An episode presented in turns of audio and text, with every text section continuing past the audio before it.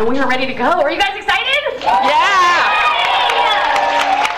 I am excited. I love this event.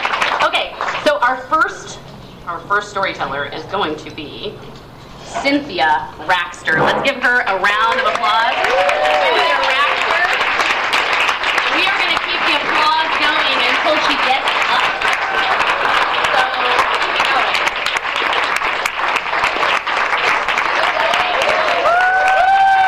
We love Cynthia. We love her story.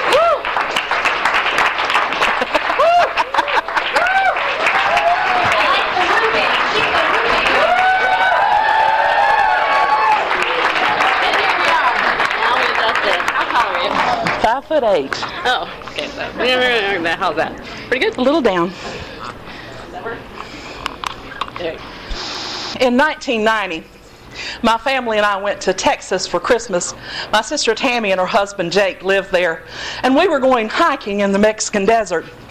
That night we landed, Jake took us to an Army surplus store, and me and my sisters, being practical girls, we bought, you know, khaki shirts and painter's pants and cotton duck shirt, uh, you know, pants. And uh, my sister Amy bought a Maine Trooper's fur hat with ear flaps just because she liked it. And we laughed at her. She looked like Forrest Gump. The next morning we leave and drive to the Chihuahuan Desert. The morning after that, we wake up to eight inches of snow. And then the temperature dropped and the wind picked up. And ice started forming on her eyeballs. Not on her eyelashes, on her eyeballs.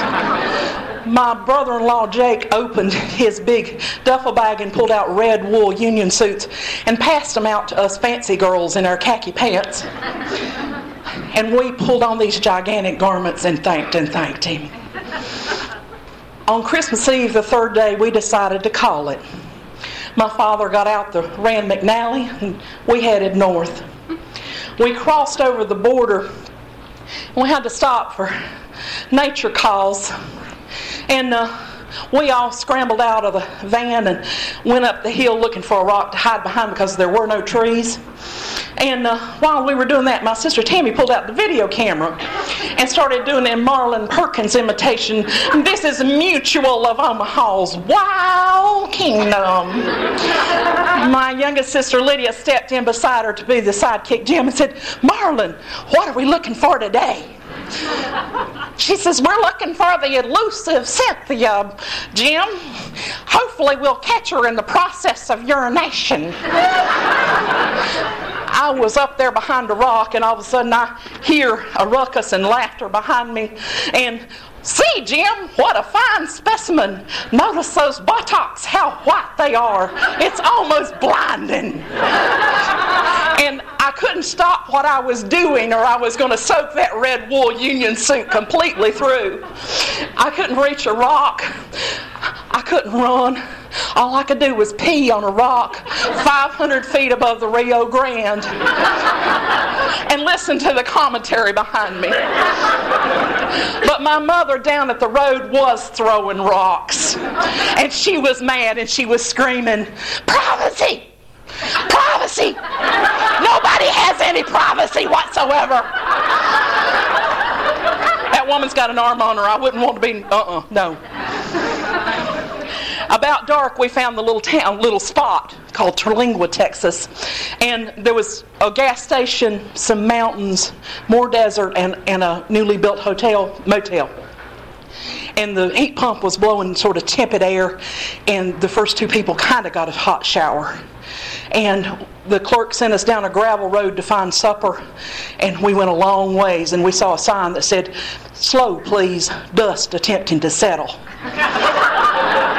Finally, we found the Desert Deli. It was a stucco building. It could have been 100 years old. And it was 8 o'clock on Christmas Eve, and we walked in, and everybody in the whole country was there. There was a country western garage band, and you couldn't tell where the band ended and the, the folks began. And they all scooched over, and we slid in. Seats were bus seats, school bus seats, painted with sunflowers. And somebody put a bowl of chili down in front of me.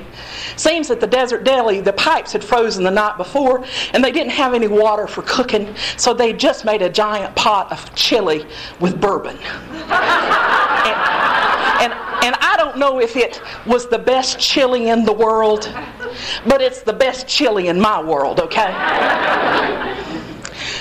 On Boxing Day, we found the town of Fort Davis as an army outpost, and ice, ice was freezing on our eyeballs again. And I was looking at my sister's hat and uh, with jealousy. We had named her fur hat with the ear flaps Squeaky, and for days we had been stalking her. We would hide behind a mesquite tree, and when Squeaky passed, we would jump out and grab it and do, do like a hawk, caw, caw, and run off with him because he was really, really warm. Across the street from the fort was Hotel Limpia. It was a Wells Fargo hotel.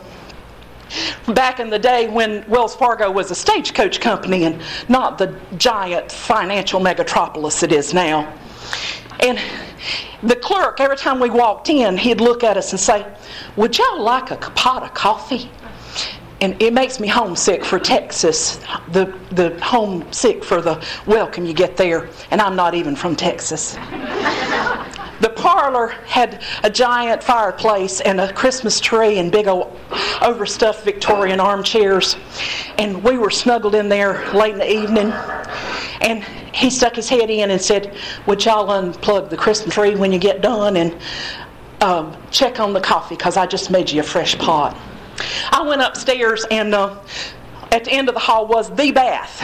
And there was a giant clawfoot bathtub and a gas heater at eye level beside it. And I slid off my brother in law's red union suit and climbed into a tub of hot water and stared at a gas heater. And for the first time since the Desert Deli, I was warm. Not just my heart, but all of me was warm. Now, you may think that's a good place to end a story, and it probably is, but there's a little bit more. In April, I went to church with my mom up in the mountains of North Carolina.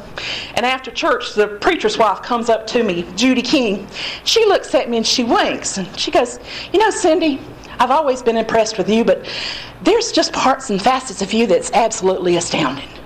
I thought, What is this woman talking about? And I looked at her and I knew. My father had forgotten, and he had loaned the videotapes of our Mexican vacation to the preacher and his wife.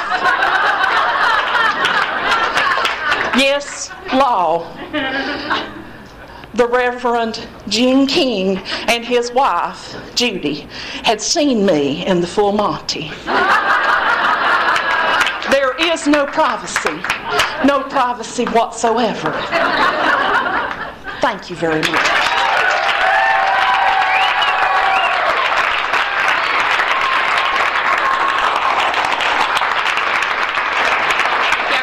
Good job. All the way over. Okay.